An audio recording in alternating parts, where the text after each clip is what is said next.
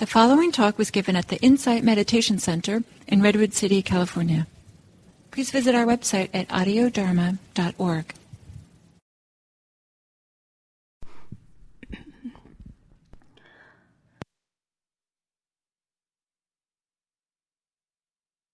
There we go, that's better. Good morning to everyone. It's wonderful to see so many people here. So, um, this morning, what I would like to talk about is uh, inhabiting our lives. How do we inhabit our lives? How do you inhabit your life? Does that have any meaning for you? And, and I'm going to begin by reading a poem uh, by Jane Hirshfield. This is uh, her new book called The Asking. And um, this poem may sound a little abstract to begin with, so just just sort of get the feeling of the poem. Don't worry about it too much. I would like my living to inhabit me, the way the rain, sun, and their wanting inhabit a fig or an apple. I would like to meet my life also in pieces scattered a conversation set down on a long hallway table, a disappointment pocketed inside a jacket, some long ago longing glimpsed, half recognized in the corner of a thrift store painting. To discover my happiness, walking first toward me, then away from me, down a stairwell, on two strong legs all its own. Also the uncountable wheat stalks, how many times broken, beaten, sent between grindstones before entering the marriage of oven and bread. Let me find my life in that too. In my moments of clumsiness, solitude, in days of vertigo and hesitation, in the many year ends that found me standing on top of a stovetop to take down a track light. In my nights asked, sometimes answered questions, I would like to add to my life while we are still living, a little salt and butter, one more slice of the edible apple, a teaspoon of jam from the long simmered fig, to taste as if something tasted for the first time what we will have become then. To taste as if something tasted for the first time what we will have become then. Now, the title of this is I Would Like. So, what this poem opened up for me was the idea that we sometimes get lost in practice and thinking it's something that we do that's separate from life. You know, well, I'm going to go practice now. I'm going to go meditate. I'm going to met, I'm going to do metta. I'm going to do this practice. I'm going to do equanimity practice now and we make it separate from what's going on. When it is in life that practice really occurs, that it's not separate from life, and that the way to be free of suffering is to be free of suffering in life, not when we're sitting on the cushion. Not that that's a bad idea, by the way. I'm happy to be free of suffering on the cushion. Thank you very much. But it is in inhabiting our lives that we really live our lives, being present for what's happening. You know, we, we, we talk about, well, I lost myself in that. I lost my way. You know, I lost track of time. As if we, in fact, lost something. And maybe we did. That piece of time occurred and will never occur again. That snippet of our lives, we just missed. it's gone. That's into that one. Sometimes we engage in a, uh, a, a, deliberate mindless activity. In my 20s, I wore out decks of cards playing solitaire because I just didn't want to look at what was going on in my life. Hours, hours spent, spent playing solitaire. Now, you know, you can do that electronically. You don't have to wear out decks of cards anymore, but sometimes we do that. We just life is too much. I'm just going to, I'm going to ignore it. I'm going to go do something that allows me not to be, not to think about it. So I want to make a clear distinction between inhabiting one's life and be, being controlled by thinking about one's life, which are two entirely different things. And the suffering that arises from them are different. Sometimes it's just laziness, you know. I just I can't be bothered. Just can't be bothered. Can't be bothered with living. You know, I just well, I think I'm just going to sleep this one off. Just going to sleep through the day because it's just I just don't I don't have the energy for it. Thank you. And we forget how delightful is the taste of that fig jam or I still have the taste in my mouth, just barely, of what I had for breakfast. And I'm going to tell you about what I had for breakfast later in one of my examples. It had chocolate in it. Sometimes we're lost in anxiety, frustration, anger, the emotional storms of life. We're lost in them, where the emotions take over. And that kind of loss is different. It's very intense. but we are lost. The part of us that's willing to be present for it is lost. Something takes over from us, and we're not really registering it. It's, I can't help it. It's beyond me. Many are the ways that we abandon ourselves. we leave ourselves alone at the shopping center. you know, bye, kid, I'll be back later. We abandon ourselves. And yet, one of the most common questions I get from people is how do I bring mindfulness into my everyday life? Okay, so I've been meditating for a while. How do I bring it into my life? The most common question, maybe after, what do I do about being angry? And the answer is you just pay attention. You just inhabit your life. So, what does that mean? What does it mean? It's, it's, it's a puzzling question. So it reminded me, when I was thinking about this, it reminded me of another poem, and eventually I remembered that it was a Jane Hirshfield poem, once again, very short poem, called uh, Why Bodhisattva Went to Motel 6. So here it is. Where is your home? The interviewer asked him. Here. No, no, the interviewer said, thinking it a problem of translation. When you are where you actually live. Now it was his turn to think, translation problem? you know, I read that a few times, and then I said, oh. the monk was saying, I live here. Wherever I am, I live here. And the translator and the interviewer was saying, you know, like, where do you live? As if living was where your home was, you know, physical domicile. But in fact, where you live is here. Where you live is right here, right now. In this moment, you live right here. This is the only place you can live is right here. You can't live anywhere else. Because here is where you are alive.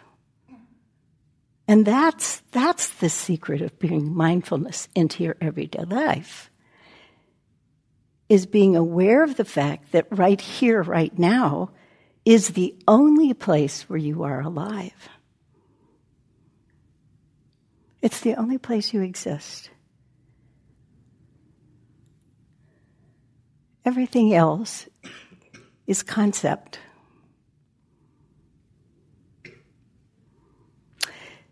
The problem is not so much about being mindful as it is just being aware. So I want to just remind you that mindfulness mindfulness starts with you know, there's an object. Okay, here's the object. We know the object. And then there's the knowing that we know part. And that's the awareness. It's the registering of it. So, excuse me, I hit the microphone. So I know I'm sitting here. We all know that we're sitting here or walking. We're, we're here. We know this. But it isn't until I feel myself on this cushion, this nice soft cushion, that I am aware of sitting. It's the knowing, it's the registering, it's the keeping, oh yeah, yeah, that happened. And to get into the habit of registering what's happening with you. Let me check this. Getting into the habit of actually registering what's going on with you is the becoming aware of being alive in this moment. That part. It's that part that you want to cultivate. And that's what we're not used to doing. We're just sort of kind of floating through life. You know, I know this is happening, I'm driving, I'm, but it's the noticing something. It's understanding that practice is not distinct from our lives, it is our lives. It, it, it's actually kind of hard to talk about this because when I first started meditating, I remember early on, maybe I'd been meditating for a few months, and I said, uh, I went to Gil and I said, you know, I, I, what I'm noticing is I'm inhabiting more of my life. But even then, I did not know the extent to which that could be true. After many years, I don't think so much about being mindful. I just am mindful. It's not so much a practice of mindfulness. It's it's just being aware. I'm, I'm, oh, this is what's happening. This is what's happening. This is what's happening. This is what's happening. It, it, and it, it doesn't take thinking about it. That's the point. It doesn't take thinking about it as a practice. It becomes a habit of being. Like my noticing as I was talking that chocolate was in my mouth still. That little faint amount of chocolate was in my mouth.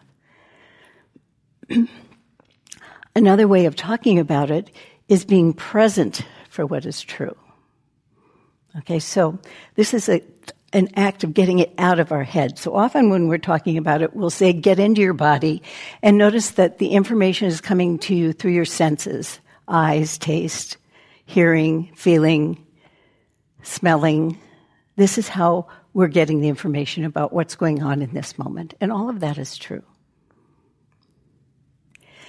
But if we think about it in a way that doesn't require us to think about it, but just feel our way into the moment, perhaps using a presence as a word, not as a noun, but as a dynamic, mm, flowing sense of I'm here in this moment, then we might notice, we might be aware of something in this moment that we aren't otherwise aware of because we're not consciously thinking, okay, now I'm going to listen so I know what I hear in this moment, or I'm going to look and, and really see what I'm seeing in this moment, but that we're kind of open.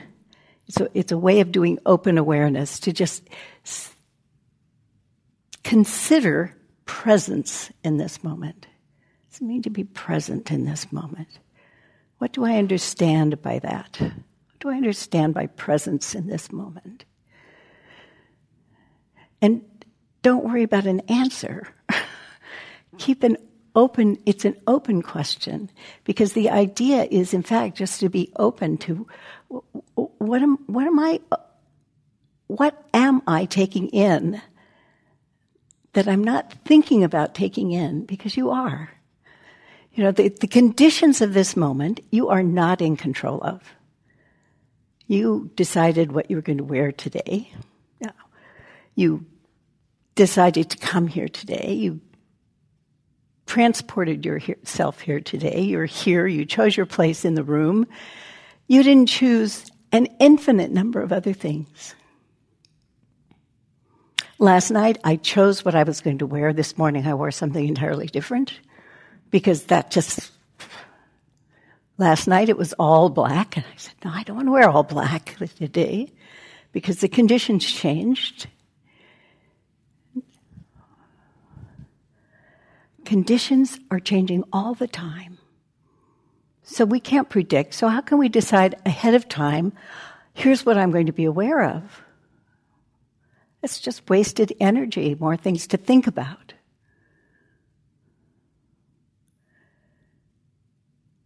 So, what am I aware of when I'm not thinking about what I'm aware of? What do I just feel in the air?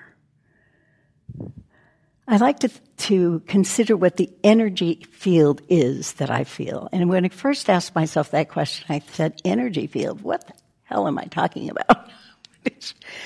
and so I just sat and, and decided how much space it felt like my body was occupying. You know, what am I aware of? So I was sitting here, and one of the things that's true when you sit and meditate with people is there is a different feeling when you meditate alone and when you meditate in a group. I'm sure most of you have felt that. It just feels different. There's something different that happens when you sit in a group. And uh, I just went on a, well, it's been a few months now. September, I went on a three week retreat. And as it happens, mm, because of conditions that were not planned, I was sitting in the front row. And so I was sitting right in front of the teacher's dais, and Gil was sitting there. And I could tell when Gil was in the room and when he was not in the room because he has such a great ability to just sink into concentration. It was delightful to sit with him. just delightful. Because I could feel that energy, not because I was looking for it. But, oh. And so that came to mind this morning as I was sitting here in the room with all of you. And I, I, there, was, there was like a pressure coming toward me. And I went, wow.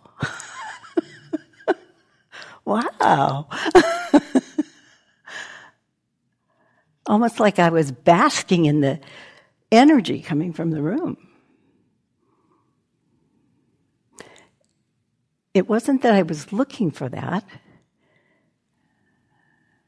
It was just as I left myself open to the energy, as I was concentrating on my breath, and then I said, So, if I don't stop at the skin, what do I feel? And it was like a blast furnace. Oh, well, that's delightful. That was there all along, but I was not aware of it. So, there are many things that you can be aware of if you are open to being aware of them. And that's why I say it becomes just a habit of presence, of just being here and not off in your head. That becomes more prevalent as you allow it to be so.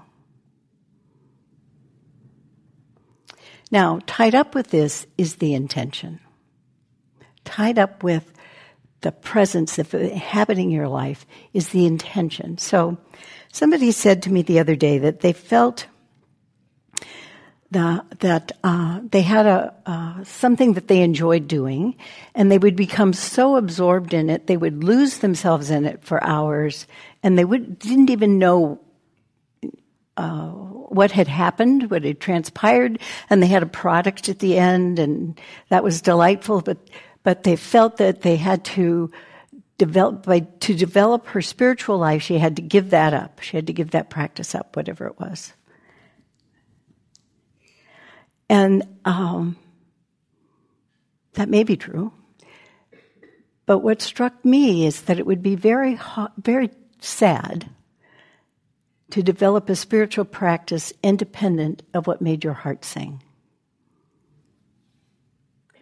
And that the the idea that you lose yourself in something means that it is detrimental to your spiritual practice somehow just is what set me off thinking about this. How do we inhabit our lives?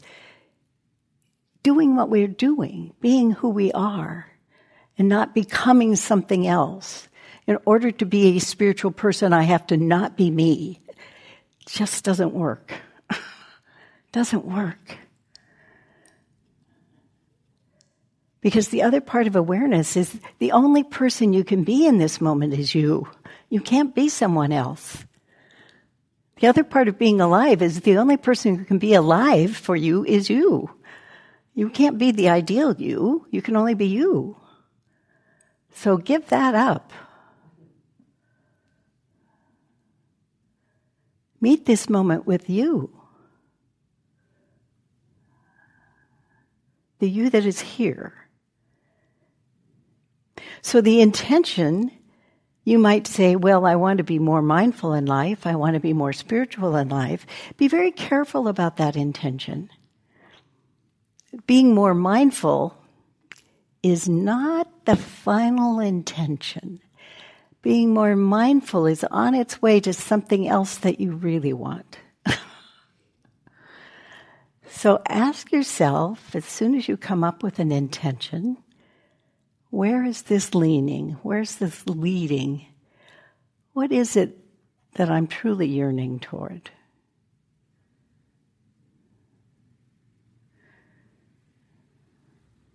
You know, for years, my intention in life was to be open hearted. Because when I began this practice, I was pretty much steel trap closed off. And, uh, and then I got to the point where I realized to be open hearted, I had to just be open. That was pretty scary. Be open. Be open. That felt very vulnerable. And eventually I got to the point where I heard the be part. My intention is to be. Wow. That was much more freeing in the end much more freeing. Sometimes just listening to your own intentions opens up for you what it is you're truly wanting, what it is you're truly leaning toward.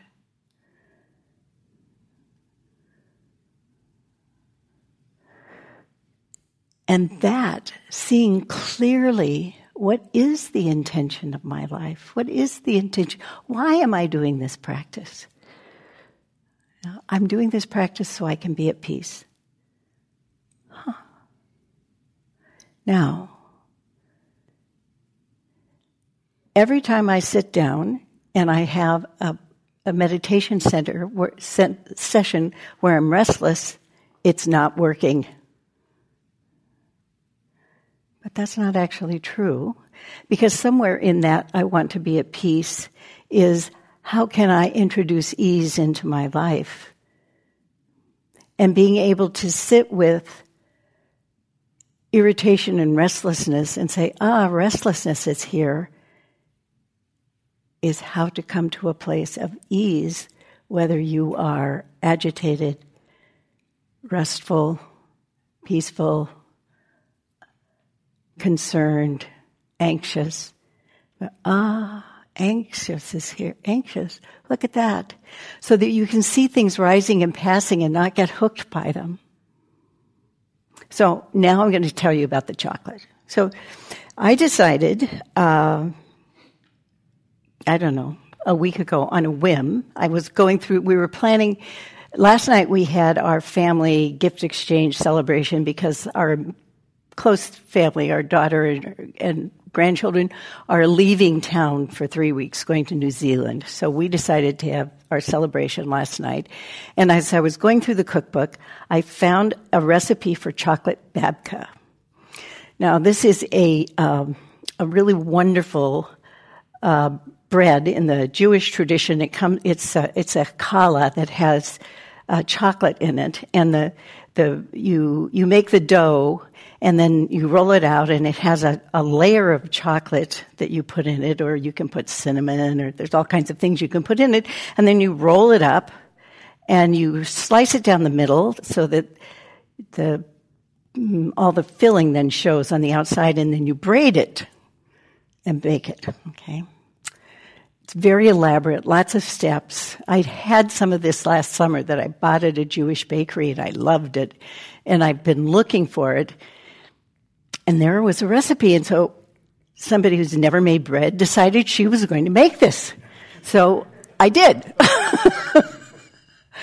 And so, in the process of doing this, uh, I learned all kinds of things about what you should and should not do. And I looked at it on the internet, watched people make it, you know, and said, oh, yeah, I could do this, I could do this.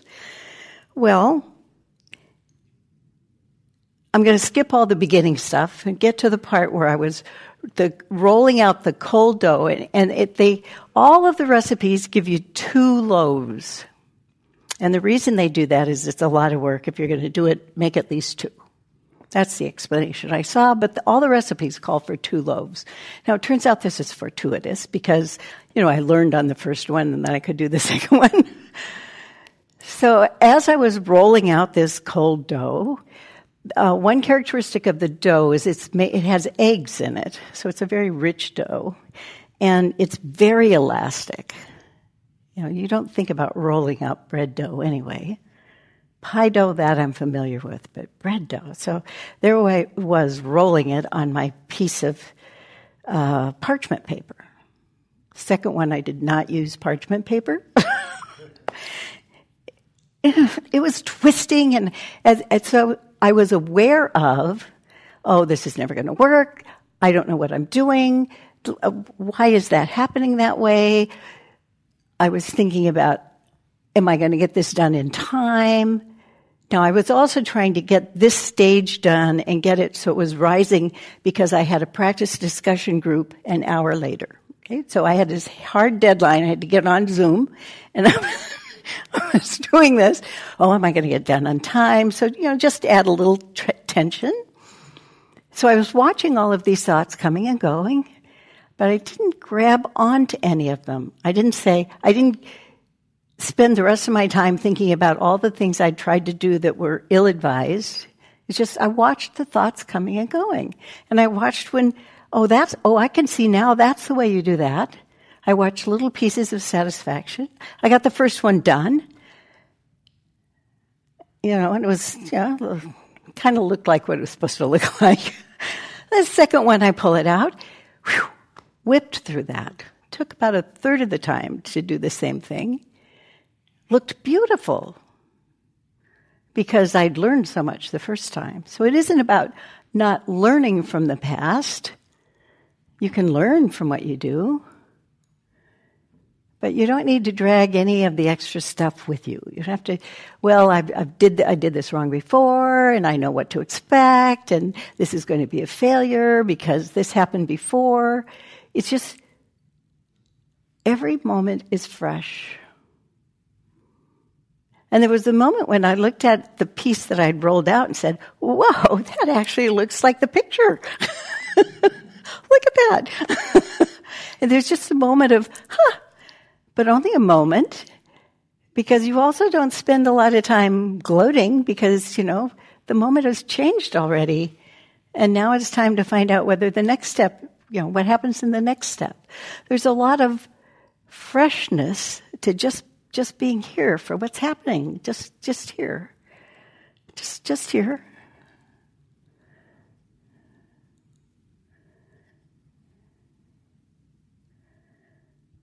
And uncertainty, you know, there, there's there's uncertainty. There's uncertainty. Okay,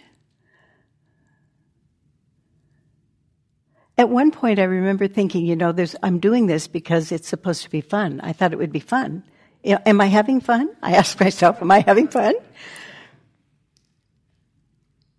And I could, I could say, yeah, I'm having fun. Even, even in the frustrating times when it looked like, you know, I have to cut the dough over here and patch it over there, which is usually a mistake. It was fun to be doing something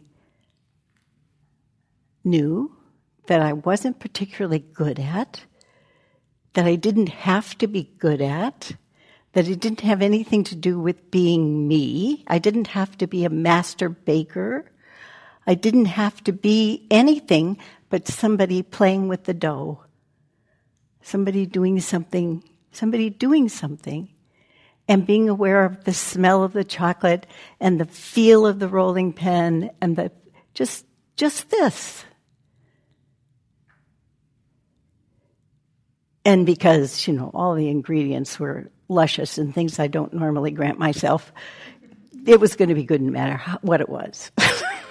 it was going to be, by definition, unless I burnt it, was going to be good. So I didn't worry about the outcomes, just this, just, just.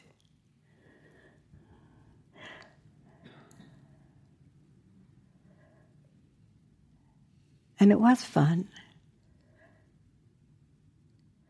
not always pleasing.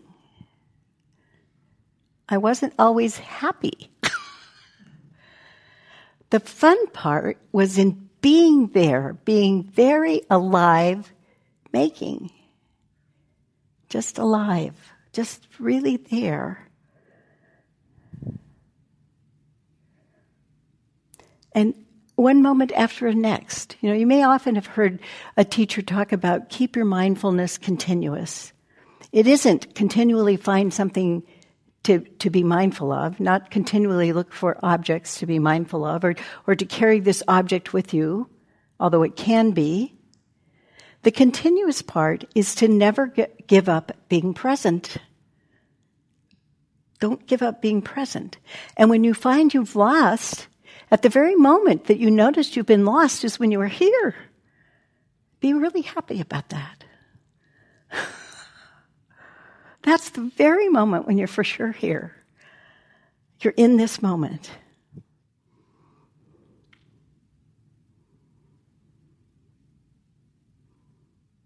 You can notice judging. I'm judging, I'm judging. Okay, judging. So, you don't have to hold on to the judgment. You don't have to say this is good, this is bad. You don't have to create more levels of anxiety for yourself by judging yourself about, oh, how can I be angry? I should have been over being angry by now. I found myself one uh, for for two days last week wanting a sweater that was on a flash sale for two days. I wanted that sale. I wanted that sweater. I don't have a blue sweater. I really want that. I just watched the wanting for two days. I put it in the cart. I had it all ready to go, but no, I'm not going to do it. I argued with myself. I carried that sweater around with me for two days and just watched that wanting. And then I let the time expire. I couldn't quite tell myself, to make the decision, I just am not going to do it. Uh, so I didn't quite renounce it. But I had a lot of experience wanting my, watching myself want. This is what wanting is. Wanting, wanting, wanting, wanting. And seeing how it felt. Watching some, when I'm close to grabbing and when I'm back so you might argue, I see wanting, I cut out wanting, it's all over. That's one way to look at it. But another way to look at it is to see wanting and to know that I can survive wanting and that I can be at ease with wanting without condemning myself and adding more layers of suffering to wanting.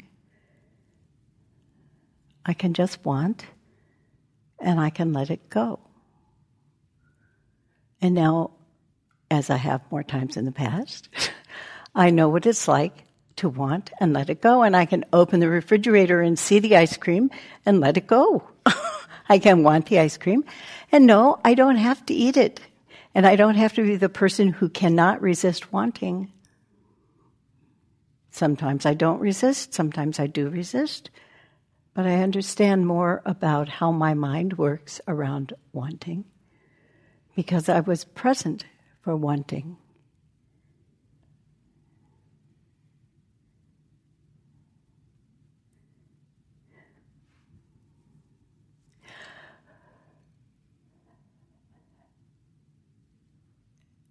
Another aspect of being present is to be present not only for what's going on inside us, to be present also for what's going on outside of us that is impacting us, those other conditions that we don't necessarily, that we certainly don't have any control over.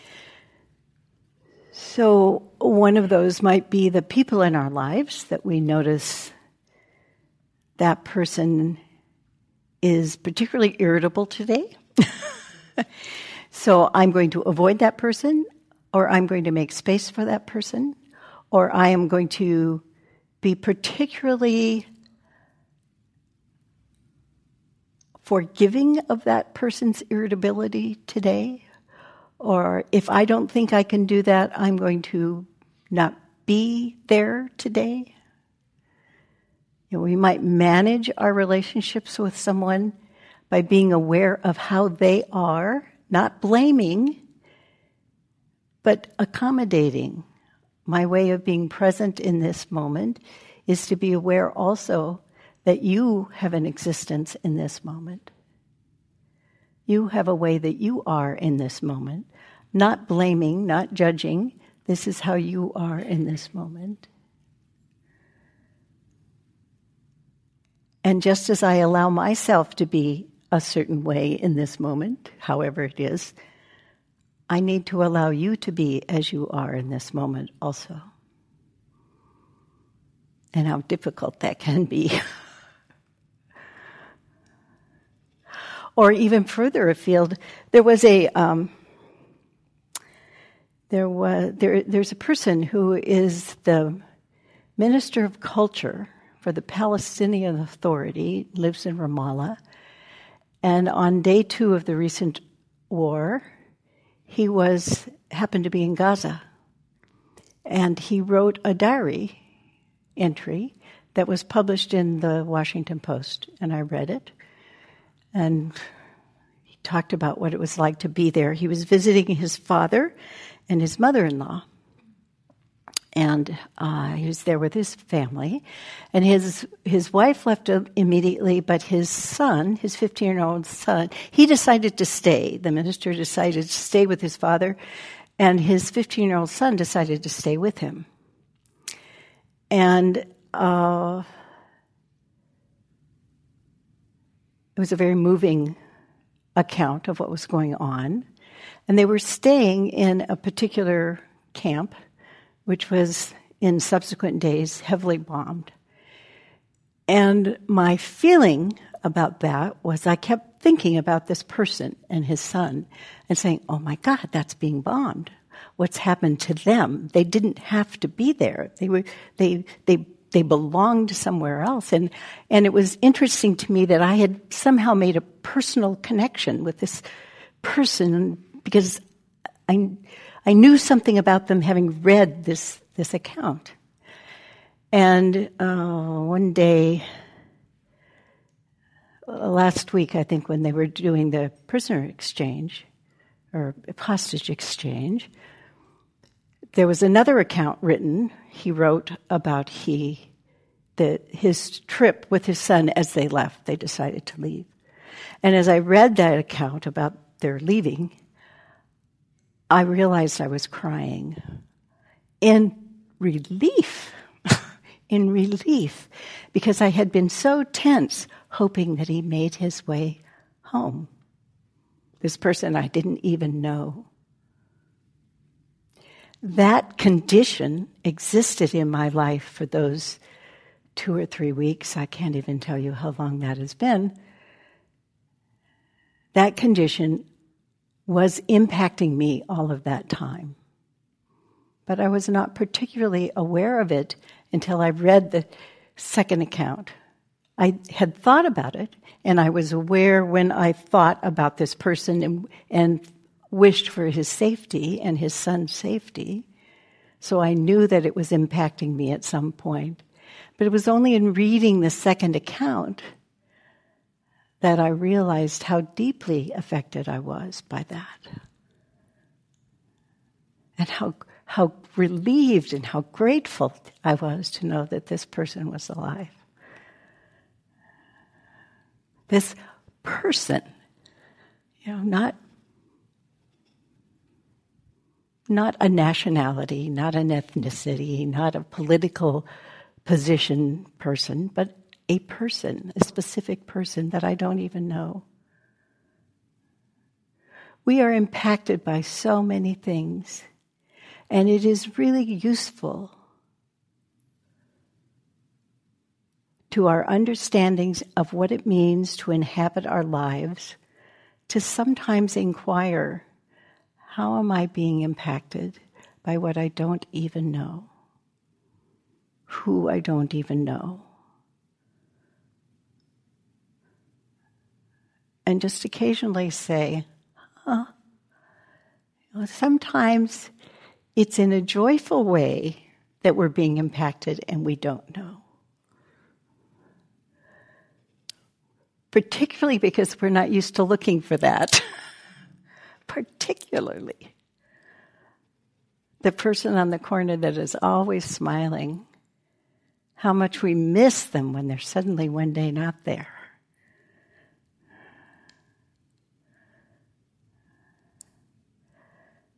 So be aware of someone who smiles. Don't let it, don't let it not be noticed. You know, one morning last week, I was got up, I was making my coffee, I looked out, and there was a blue sky and kind of puffy clouds, and the sea, and there was the fresh green grass out, and and it, it said to me like the the pictures you draw in first grade, you know, of a, of a sunny scene. And then I, but I went on to make my coffee and I thought, no, look at it.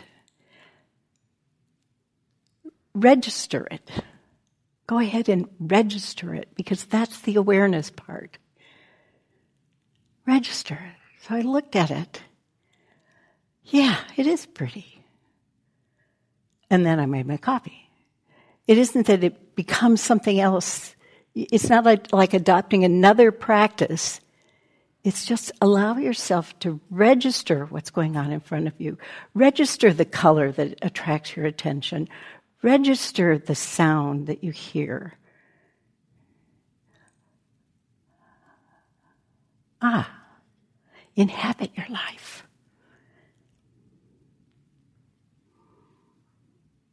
It gives you freedom from being who you used to be, from having to be who you have been. It gives you the freedom to be just who you are right now. Right now. To taste as if something tasted for the first time what we will have become then. what we will have become then. This is what I hope for you in your lives. Thank you very much.